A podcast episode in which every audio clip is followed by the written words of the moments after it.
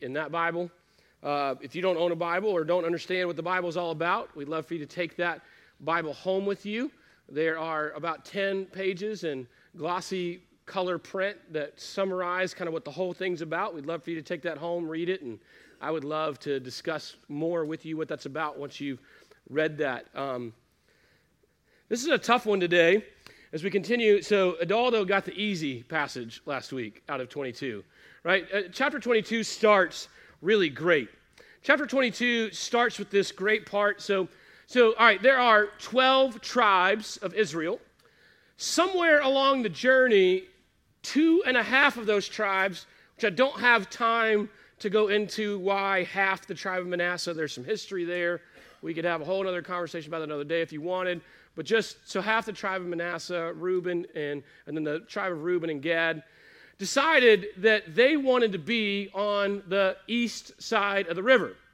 Now, they, they come to Moses about it, and they basically come to a conclusion that it's going to be okay. They'll work it out. But just like in Jacksonville, the west side is the best side. And I, I think.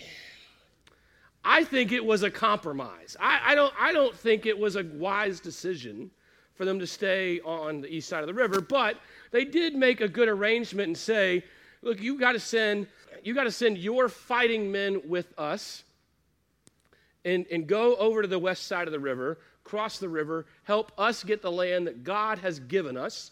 And then once we've gotten to a point, you'll be released to go back and settle in your land on the east side. So last week, Adaldo, uh, Pastor Adaldo of Iglesia Redención, did a great job of taking us through that text and talking about um, that, that goodbye and how they sent them off. And, and they came to that point after about seven years. Seven years, these men were deployed from their families. Any of you have ever served in the military? Imagine, I imagine a seven year deployment would be very difficult to adjust back home to. Seven years they had left their families there on the eastern side of the river, and they have gone and fought, and they've battled, and they've helped the people on the west side, the best side, get the land that they need and get where they were supposed to be. And now they've been released to go back home. So that was a great passage, a fun passage, lots to celebrate. Now we get into the messiness of better together. Our theme for this year as a church is better together.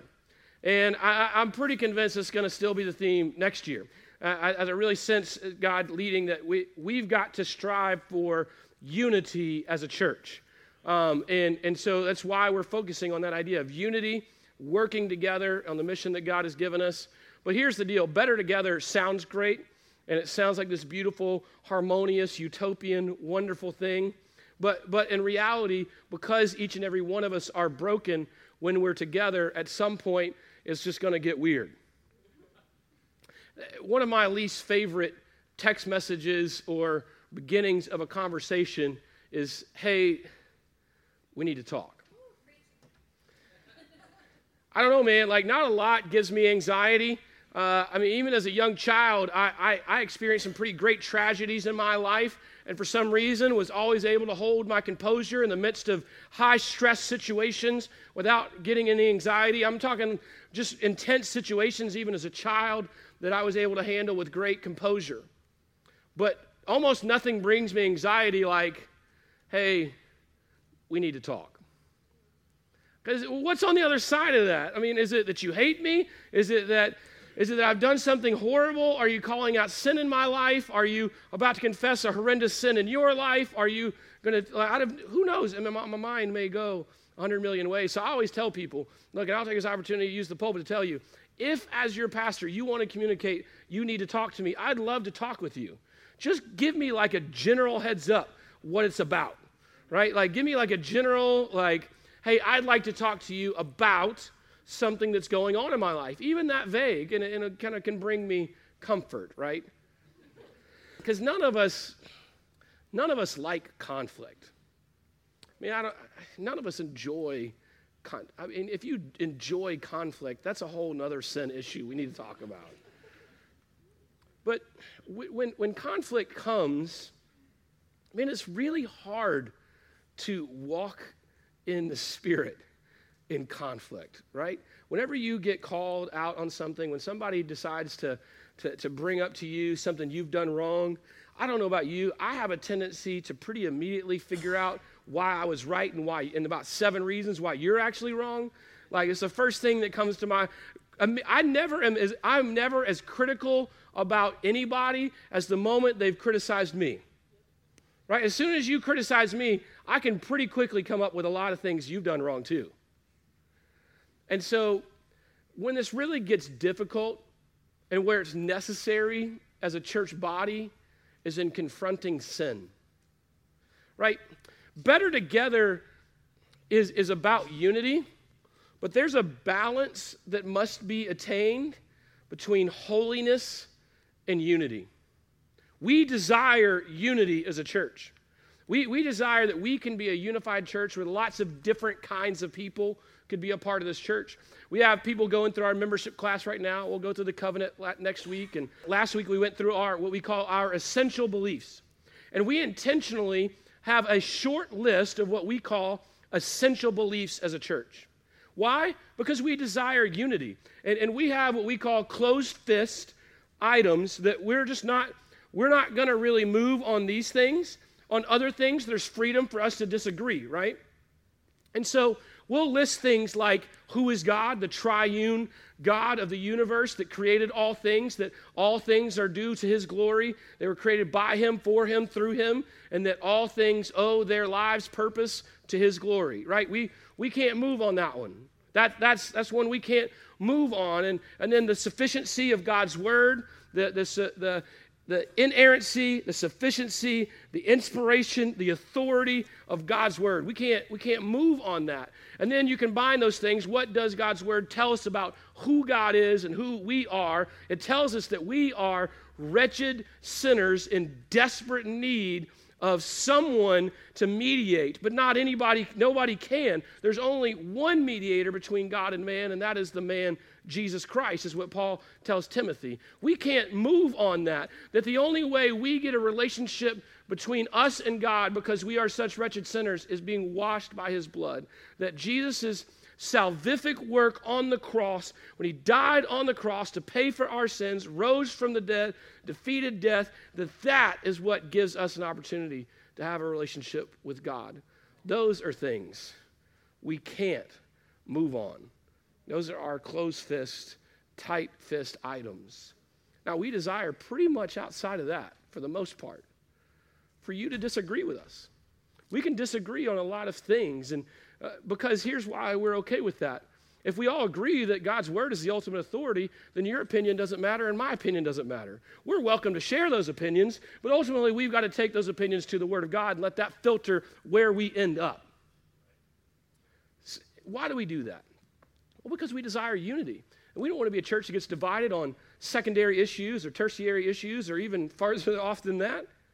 But here's the problem where we end up a lot of times. If we don't have those closed fist items, then we'll get unity at the sacrifice of holiness. We can't sacrifice holiness to get unity. This is what's at stake in our passage today. Stand with me as we read God's word. This is a lengthy one, and so if standing is difficult for you physically, feel free to sit. Starting in verse 10, going all the way to verse 34. And when they came to the region of the Jordan that is in the land of Canaan, the people of Reuben and the people of Gad and the half tribe of Manasseh built there an altar by the Jordan, an altar of imposing size.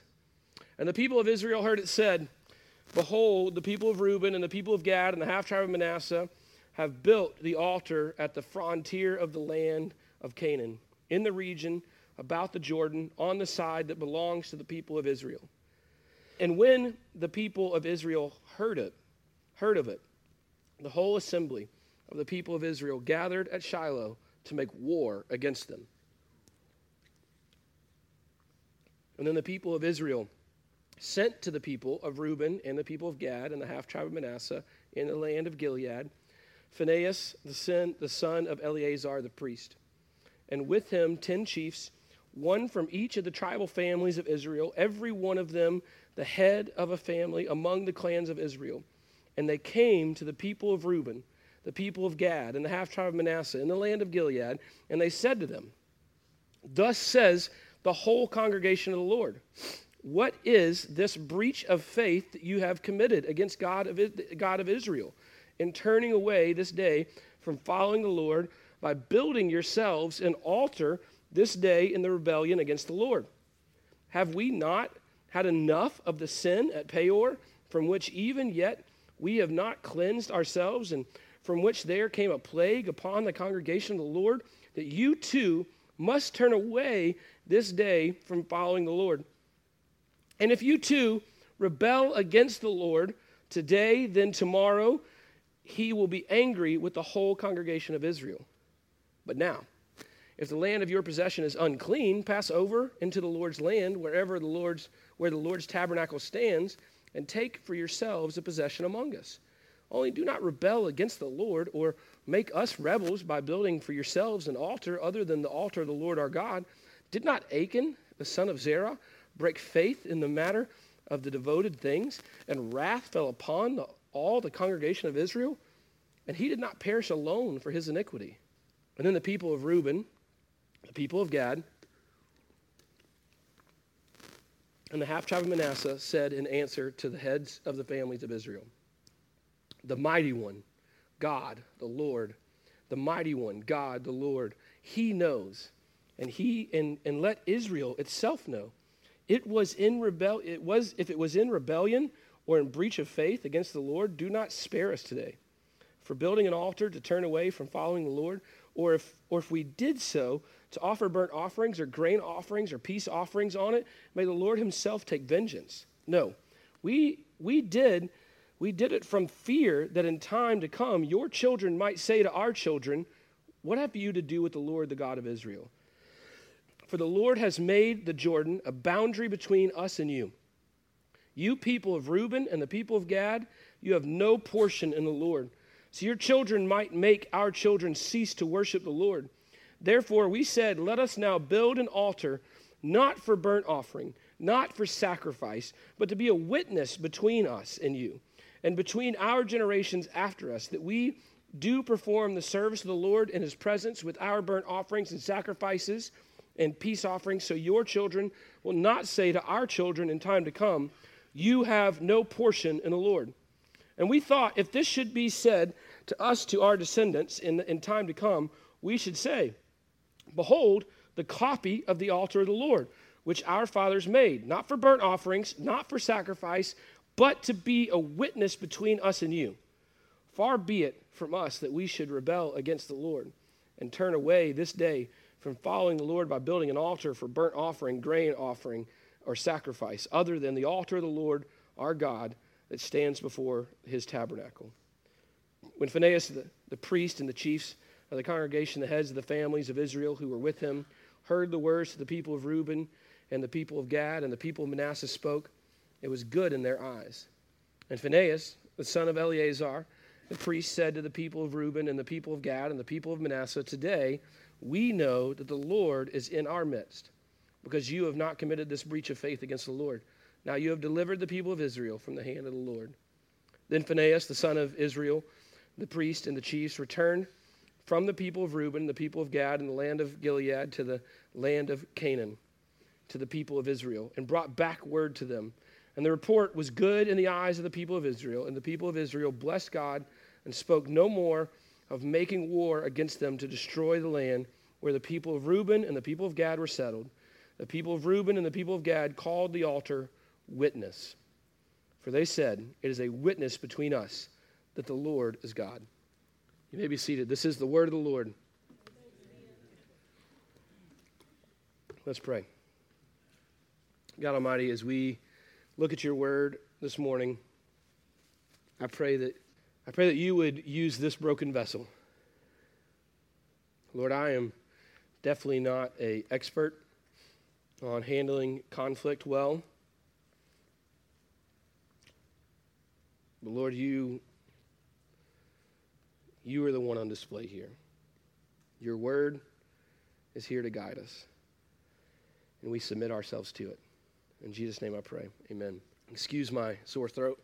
I've been battling a cold all week. I'm much better now, but there's still just a lingering cough. So I apologize for that. Um, all right, so let's look at this. There's, there's, I really had a ton of questions in looking at this, and I, I, I can promise you I won't get through everything I want to say today. There's so much here to look at. Um, so initially, look at the fact. Why? One of the questions I have: Why? Why would they even choose to go to the east side? If they wouldn't have chosen to stay on the east side of the river, if they just would have settled in the land that God gave them, if they would have settled for the provision that God had given them in the first place, this whole thing could have been avoided. And, and there's in that, what we see in this text is a, a battle between the fear of God and the fear of man. Look at verses 10 through 12.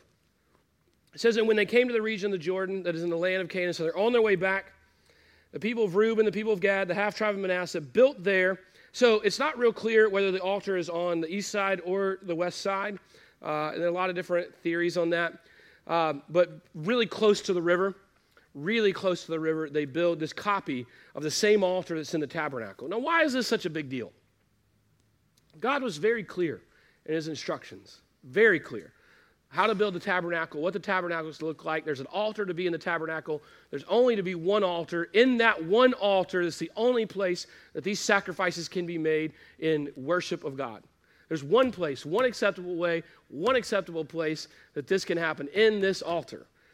And so they decide to build this altar by the Jordan, and, and they, they intentionally build it. The, the phrasing in Hebrew there for imposing size kind of means like, so so big you can't miss it. Like you're gonna notice it in the distance. Like this is not something that you could pass by and just wonder what was there. This is not a small stack of stones. This is a copy of the altar in the tabernacle. And the people of Israel heard of it and said, Behold, the people of Reuben, the people of Gad, and the half tribe of Manasseh have built the altar at the frontier of the land of Canaan in the region about the Jordan on the side that belongs to the people of Israel. And when the people of Israel heard of it, the whole assembly of the people of Israel gathered at Shiloh to make war against them. Wow. At first, you feel like, what an overreaction here, right? Like, you're, you're just going to that quickly, like, make war against your own people? I mean, these, these men have battled alongside you for seven years. Wandered, I mean, they come from a people who have wandered in the wilderness. I mean, this, there's, there's no greater connection and heritage, maybe, than these groups of people. And this quick, this fast, you're going to declare war on them? I don't know that that's, I don't know that war would be the wrong decision here if their assumptions were correct. I don't think the mistake here is the reaction. I think the mistake here is the assumption. And here, let me, let me explain my, what I mean. And the fear of God. Uh, fear of God, honestly, is a hard thing to explain and, and to get clear. Uh, the best analogy I've heard, uh, I'm still from another preacher, and, and he, he tells a story about taking his six year old son just to a friend's house. And, and this friend had this huge, huge Doberman that was as tall as his six year old son. And, and, and there in the house, the, the six year old son was friendly with the Doberman. The Doberman was very friendly and safe, and, and, and he would play with him, and the, the dog would lick his face, and, and they would play wrestle and, and hug. And at one point, they were at the house, and, and the son had forgotten something in the car. And so he said, Dad, I'm going to run and get something out of the car. And, and the owner, real serious, looks at the young man and says, Don't run away from the dog. He's a very safe dog until you run away from him. He does not like people running away from him, and he can be very dangerous. So the kid very slowly walked to the car, a little more scared than he needed to be, maybe, and just walks, and the dog walked like right beside him. But the owner explained if he were to take off running, that dog would attack him. See, the point the preacher used in this analogy when he told this story was when, when the Bible tells us to fear God, which it does tell us to do that, it's not to fear being with Him, it's to fear running away from Him. Right? This Doberman was safe for this young boy to hug, to play with, to, to, to even play wrestle with. It, it, it was always safe unless he tried to run away from him. See, we have to understand we live in God's kingdom. We, we want God to be this fluffy Mr. Rogers type. He is the sovereign king of the universe. He is holy in a way that we cannot fathom or explain. The very fact that we're allowed to be in his presence is, is literally a miracle. And, and he's incredibly safe to crawl up in his lap. As a matter of fact, is one of my favorite passages in Hebrews. I quote here all the time. He talks about because of his sacrifice, we can with confidence draw near to his throne, confident in his grace and mercy. And we, we can get so close to him. And the closer we get to him, really, the safer we are. What's not safe is running away. It, listen, this, I've said this in here before, and you have to understand this. The gospel is good news. The, the presence of God get this the presence of God is only good news if you are his child. The presence of God is not good news for you if you are not his child. You are either an object of his mercy and grace and affection in, in just untold amounts. I mean, just the riches of his grace and mercy cannot be described, cannot be understood or you are a child of disobedience and a subject of his wrath. Who, who does, when we say that we are saved, who is God saving us from? From his own wrath. What does it mean to fear God? Man, these people get it.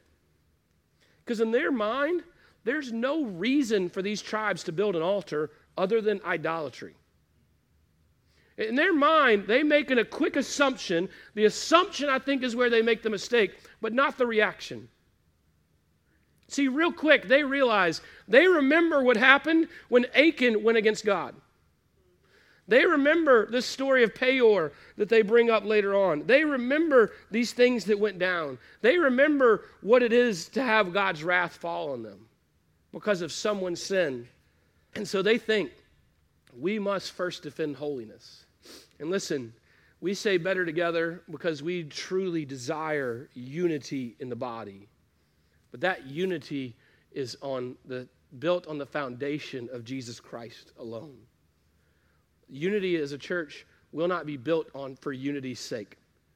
We will not be unified just because we say, let's be unified. We must be unified on the saving work of Jesus Christ and the mission that he has given us as his body.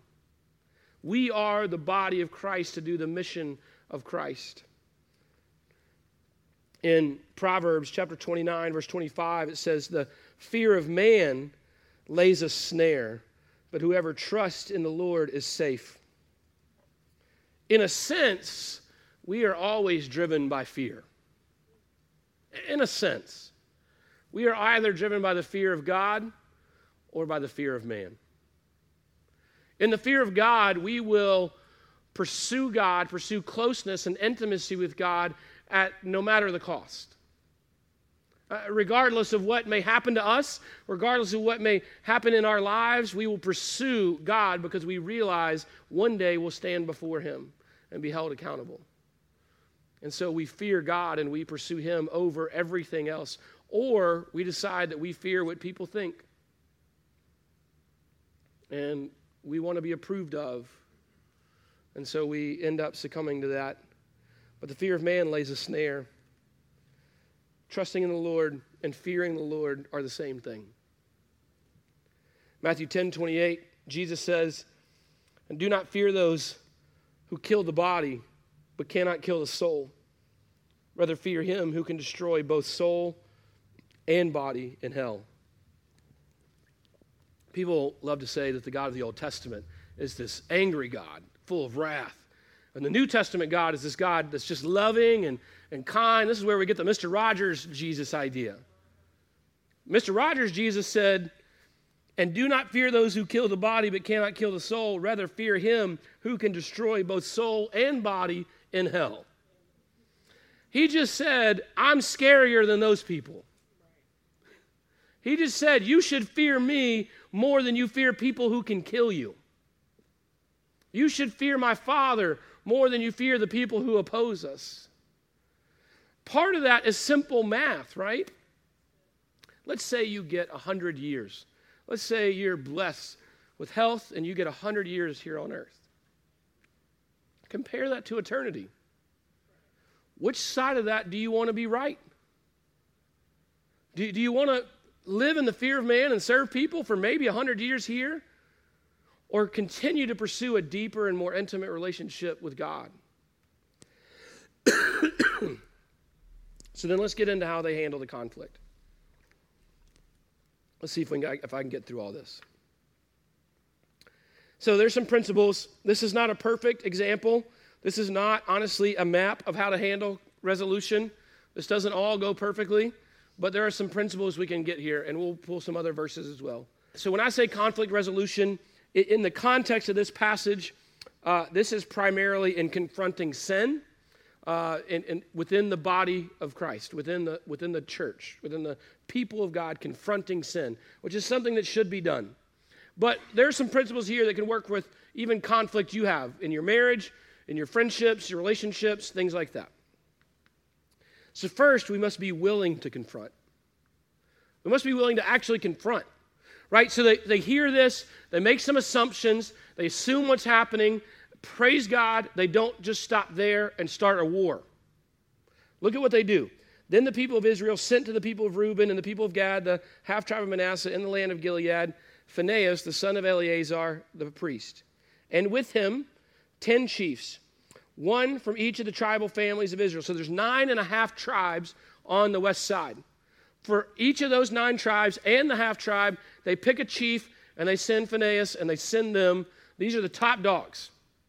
They send them over to talk to him. And when the ten chiefs, one from each of the tribal families of Israel, every one of them, the head of the family among the clans of Israel, and they came to the people of Reuben, the people of Gad, the half tribe of Manasseh, in the land of Gilead, and they said to them, Thus says the whole congregation of the Lord, What is this breach of faith that you have committed against the God of Israel in turning away this day from following the Lord by building yourselves an altar this day in the rebellion against the Lord. Now, this is probably not the best opening question. I'm going to I'm going to say they didn't start this off right. They stuck to their assumption. And they didn't say, "Please explain to us this altar." They said, "What is this treachery you've done against God?"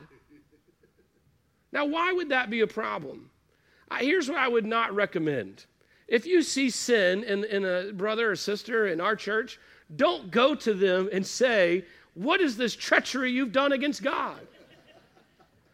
Maybe ask some questions, some follow up. Get, get a little, try to like, try to learn a little bit about where they're coming from. And then when you get a better understanding of what's going on in their mind, then confront the sin, right?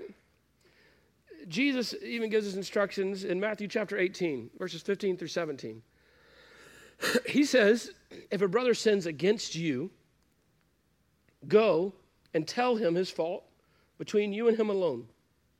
Now, they didn't really do the you and him alone thing, right? They, they, they, before they sent this council, they gathered to make war. That's what the Bible says. The whole congregation came to Shiloh and were like, all right, put your armor back on. We thought we were done. Back to war. Who are we fighting? Well, our brothers on the east side.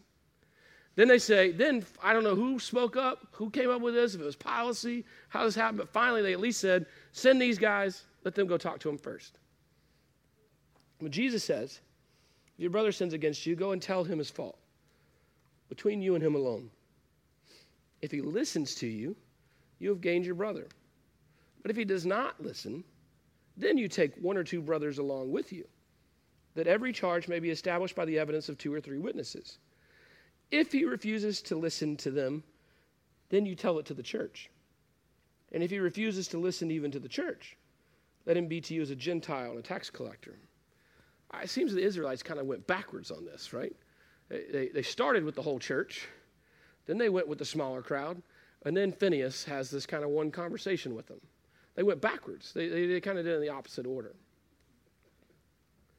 Here, here, what we need to know if we're going to confront sin, if there's sin here in the church, and, and there is, I can promise you that, uh, and, and you see it, right?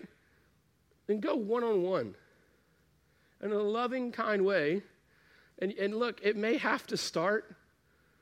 Look, we need to talk. It, as much as I hate that being the beginning of a conversation, sometimes that's the transition. Sometimes that's what you have to say. Sometimes you just have to address it. And it, it's not comfortable. I've been on both ends of that conversation, and it's not comfortable on either side.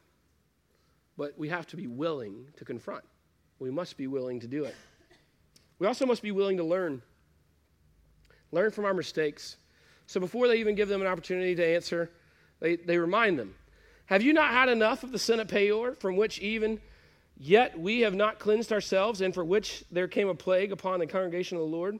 that you too must turn away from this, this day from following the Lord, and if you too rebel against the Lord, then tomorrow he will be angry with the whole congregation of Israel. Now, this is interesting coming from the mouth of Phinehas, Phinehas, or however you want to say his name, because here's the problem. Here's why this would be scary. So, there's some background with this guy, Phinehas. So, earlier on, there was a situation back in the book of Numbers where some people started, the Bible says, whoring themselves with these false gods. So, some of these false gods would have these kind of sexual ways of worship that were really inappropriate. And apparently, some of the people of God were whoring themselves amongst this. I mean, worshiping false gods. It was, it was a bad deal. Well, Phinehas is the son of the high priest. I don't have time to go into the whole story. Just know it ends with Phinehas throwing a spear and getting more than one of them with the spear. I mean, he, Phinehas doesn't, I mean, he, this is not the kind of, if Phinehas took one of our spiritual gifts surveys that people do these days, mercy wouldn't end up on his list. This is, this is, Phinehas would be a hard guy to have you have be confronting you in sin. I would be nervous if he was the guy saying, hey, we need to talk. Because the last time this guy called people out on sin, he speared them. And this is the story, the story of Peor. This is what he's talking about. He's intentionally reminding them of that story. And he goes, Did you not learn your lesson then? I, part of me wonders if he had a spear in his hand when he's, when he's saying it. Like, hey, like my dad used to hold his belt when he'd talk to me, and just, just holding the belt made me like straighten up a little bit more because of what might happen. We need to be willing to learn from our mistakes and from the mistakes of others. Listen, when you see sin in somebody else's life, don't be the guy that has to touch the hot stove. Right? Like, watch somebody else touch the hot stove and think, man, I, I should probably not do that. As, as a pastor, I, I, look, I've, I've told many people this. I, I constantly am hearing of, of stories of pastors uh, failing and losing their ministries or their families because of moral failures. And I have a practice for myself that every time one of those stories comes out, I intentionally read all the details I can. Because I want to learn. And I want to see. And, and sadly, I have personally known around 15 men that were in ministry that are not anymore. And every time it happens to somebody that I know, I, I call them. I ask if I can buy them lunch or a cup of coffee, and, I, and I'm upfront with them. Hey, I want to talk to you. I'm going to go ahead and tell you my agenda. I have two things I want to do. One, I want to encourage you and tell you that I love you, and that my feelings for you have not changed. And, and, God's feelings for you have not changed. And God's not done with you. And I, I just want to be a brother that comes alongside you and doesn't beat you up right now. But at the same time, I need you to do me a favor. I want you to tell me how you got there. I don't want to hear the nitty gritty details of what happened, but I want you to tell me, like, what were the bad decisions you made that made this opportunity a possibility? Because I want to learn, and I, want I don't want to make the same mistakes you made. I, look, I don't believe that I'm immune to it. I don't stand here as somebody's going to tell you, I will never, ever mess up. I, I, it, it, I, I'm scared to death of, of messing up. And I don't want to. And so I'm always trying to learn from other people. Be willing to learn. Be remember the stories of things that have happened to you and to others. Proverbs chapter 26, verse 11, the famous proverb says, Like a dog that returns to his vomit, a fool is a fool who repeats his folly. You ever seen a dog throw up and then come back like two minutes later and eat it? That's disgusting. right? The Proverbs is telling us is, is, is we're like that same, we're the same thing whenever like we do something stupid, it blows up in our face, and then we just come right back to it like it's going to be different this time. Right? We do that same thing, which is why we need people to call us out on sin, and is why we need to learn from our sin. We need to learn from other people's sins so we don't have to do it. We also must be willing to sacrifice. I, this passage really stuck, this verse really stuck out to me, verse 19. So they come to him, they let him know, like, look, why are you doing this? And he says, but now, if the land of your possession is unclean, like, are you doing this because there's false gods over here? Are you doing this because of your neighbors? Are you doing this because of your friends? Are you doing this because of the community that you live in? Has the community that you live in influenced you to false worship? If so, now this is this is big, don't miss this. Pass over into the Lord's land, where the Lord's tabernacle stands, and take for yourselves a possession among us. Only do not rebel against the Lord or make us as rebels by building for yourselves an altar other than the altar of the Lord our God. Do you catch what they're saying there? We'll give you some of our land. Look, if, if it's because you're on the east side of the river that you're sinning, that you're in this idolatrous worship, is if it's because of like whatever's going on in your in your life right now, I will personally sacrifice to fix that. See, it, they can't just say, come take possession of the land without each of them giving up some. It'll cost them land to do that. It'll cost them their inheritance, or maybe they've already started to build houses. Maybe they've already started to farm the land. Maybe they've already started to cultivate some areas. And they're saying, look, if it's because you're on the east side, then come on back over to the west side. And we'll give you some of our land. When, when we confront people in sin, we're not there to beat them up. We need to be willing to say, hey, I'll, I'll, I'll, I'll take a sacrifice to help you. I'll sacrifice my time and I'll meet with you on a weekly basis to hold you accountable. I'll sacrifice my resources and I'll, I'll buy you lunch and, and let's talk through it. I'll sacrifice whatever Whatever it is that you need to be willing to sacrifice, this is not for you to just go and tell people what they've done wrong, but to say, let me carry that burden with you. In Galatians chapter 6, it says, when we bear one another's burdens, when we catch, when we find someone who's caught in transgression and we bear that burden with them, in Galatians 6, it says we fulfill the law of Christ. This, this is the life that God's given us to live as the body of Christ. That's what Better Together is about. Better together is about saying, Brother, I see that you're caught. Let me help you, knowing it'll cost me. Let me walk this with you. Also, you need to consider the consequences. He brings up not only the story of Peor, but he brings up this to understand that our sin doesn't just end with us. Did not Achan, the son of Zerah, break faith in the matter of the devoted things, and wrath fell upon the congregation of Israel? and he did not perish alone for his iniquity. He's letting them, he's letting them know. Listen, if you're worshiping in a false way over here, it's not just going to impact you.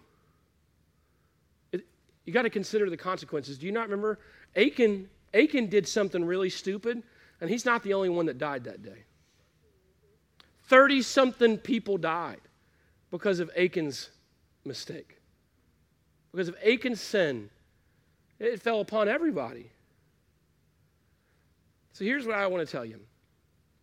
I don't know what sins you walk in, I don't know what sins you struggle with, but maybe you try to justify them by saying, Well, I'm not hurting anybody else. You are. You may not see it. You may not know why your sin impacts people around you, but it does. I promise you. See, God God designed us to be corporate. God designed us to be a family. And so he doesn't let anything happen alone. As a matter of fact, the good that happens to us doesn't happen alone. The bad that happens to us doesn't happen, happen alone. Go to all the passages about the body of Christ and see what it says. When one of us suffers, all of us suffer. If you are walking in unrepentant sin, there are likely consequences upon this whole congregation because of it. I'm not telling you that to beat you up. I'm telling you that because this is why we talk about better together. It's not just a catchphrase, it's not just an idea about let's all be one big family and kumbaya. It's hey, listen, this is why we talk about being openly broken. We, we can't come alongside you, we can't help you if we don't know what's going on. This is why confession of sin out loud is so important. This is why accountability is so important. Doing life with people is so important. Consider the consequences, they're far beyond what just happens to you. Lastly, be willing to listen. This probably should have been the first principle. He has, Phinehas has this whole speech, and there's some good stuff in it if they were doing false worship. But he probably just should have asked, Hey, what are you doing? I, I recommend you can, you can get a lot further with good questions than you can with good ideas. Sit with somebody, ask them questions, ask what's going on. I want to tell you something Audrey and I always say through 15 years of pastoral counseling, something we've learned is we always say the thing is not the thing. 99 times out of 100 when somebody comes to us and there's some issue like it's not the real issue. They don't even know it's not the real issue. But if you'll start asking some really good questions that's a result of this other thing going on in their life. That's a result of, of something else. It's just a symptom of what's really happening and I, I would, I would tell you that probably sin in your life is a symptom of something else going on and so you, this is why it doesn't do any good to just go to somebody and say, here's where you're sinning, you need to stop. You need to go ask questions. You need to figure out what's going on. You need to be willing to, to sacrifice on your own part. You need to be willing to walk this with them. I'm not going to read the whole passage. Their explanation, I, I love how repetitive their explanation is. You ever gotten busted and you just keep repeating yourself? You ever get a fight and you just keep saying the same thing over and over and over and over again? This is kind of what happens. They respond and they're like, no, no, no, no. Uh, and even, I mean, I will point out when it says in verse 22, mighty one, the God, mighty one, the mighty one, God the Lord, the mighty one, God the Lord, he knows. Actually, is three times, and it uses different names of God in Hebrew. It's, it's a formula in, in Hebrew culture to make an oath. Like they're basically saying, like, if I'm lying, let God kill me. No, no, no. This is about the one true God. And so they they they explain they've made this altar because they're they're nervous about the division that this river creates. They're nervous that eventually their kids or their kids' kids, the people on the west side are going to get this kind of uppity, bougie mentality and be like, well, you're not on the right side of everything. West side is the best side. You don't even love God. And it's going to create this weird division. So they thought, well, we'll build this altar, not, not to put sacrifices on, but just to like remind everybody, hey, we're with you. We're a part of you. So here's here's what I would ask you to give me the freedom to give you a conjecture. The Bible doesn't tell us this. So I, this is my conjecture. I think it's probably just like being willing to live on the east side of the river, it's a compromise. Here's what I mean there's something to me dangerous about a bloodless altar. There, there is a temptation today to have Christianity without the weight of sin and without the weight of God's wrath, without the reality of hell, because it feels better. And, and here's what I'd say there are a lot of churches that, that preach the Bible. They don't preach things that are wrong, but, but they're just missing a part of the whole thing. I, have said it before, I, I really don't like the phrase. I've heard people say, you know, here's the gospel God, God loves you and He has a plan for your life. But that's not the gospel. that's, I mean, it's true. Uh, but maybe God's plan for your life is for you to go to hell. I don't know. Like, we, we've got to talk about, we've got to talk about the reality that, that God's wrath is a real thing. That hell is a real thing. And those things are real things because your sin is a real thing. And, and it puts you in conflict between you and the creator of the universe in a way that you can't resolve it. In a way that there's no resolution you can bring to the table. There's no explaining away your treason, your treachery against the God of the universe. Eh, and I'm a little nervous about this idea of a bloodless altar. You know, it's, it's one compromise. We're just going to live on the east side. We don't want to go all the way into the land that God's given us in provision. And we're going to create this altar. I mean, it's just like your altar, except for we don't make sacrifices on it. Going back to the idea of closed fist issues. We can't pursue unity at the sacrifice of holiness. I don't think it's a coincidence that as this story of the people of Israel continues, these two and a half tribes are some of the first ones to fall away. They've put a distance and a barrier between them and what God's given them. I don't know what God's called you to. Maybe God's calling you into ministry. Maybe God's convicting you of sin that you need to repent of. Maybe God's called you to serve in some area. Maybe God's calling you to be a missionary. Maybe God, I don't know. I don't know what it is, what, what God has provided for you, but here's what I'd tell you is instead of trying to wait for something that's better, instead of trying to customize what God has given you to your preferences so that it fits what you want out of your fears, I would just encourage you to submit yourself to Him. And understand, yeah, He does have a plan for your life. And it's not always going to line up with your plan. And a part of that plan is getting as close to Him as you possibly can. And your fear ought to be running away from Him.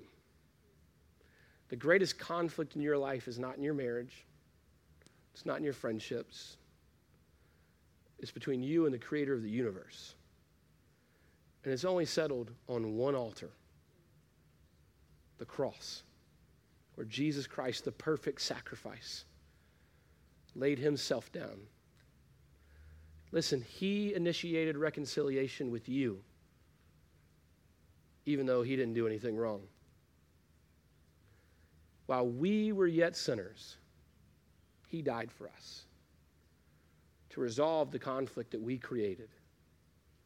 And he's asked us to live that out by by resolving conflict with others, by calling out sin with others. In Romans chapter 12, it says, if possible, so far as it depends on you, meaning sometimes it's not going to be possible, but whatever depends on you, you do your part, be at peace with all people. If possible, so far as it depends on you, be at peace with all people. Jesus said, You know how people will know that you're mine? How you love each other. That's why we need unity. We need unity to be a witness.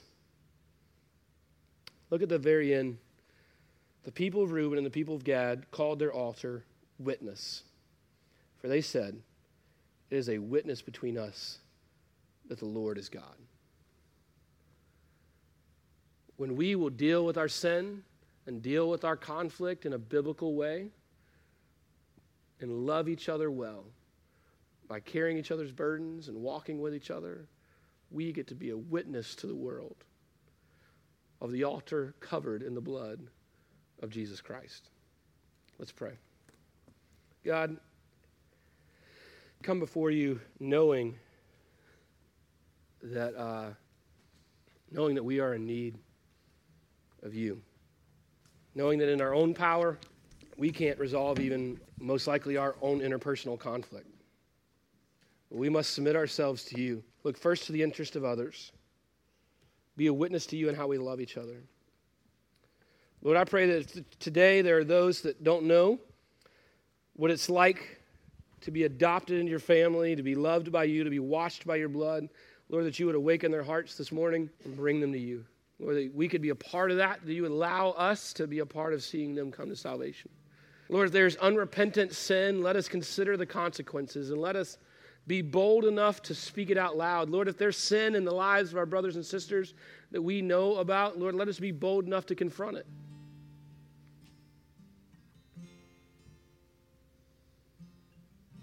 Lord, I confess that I fall short so often of who you've called me to be.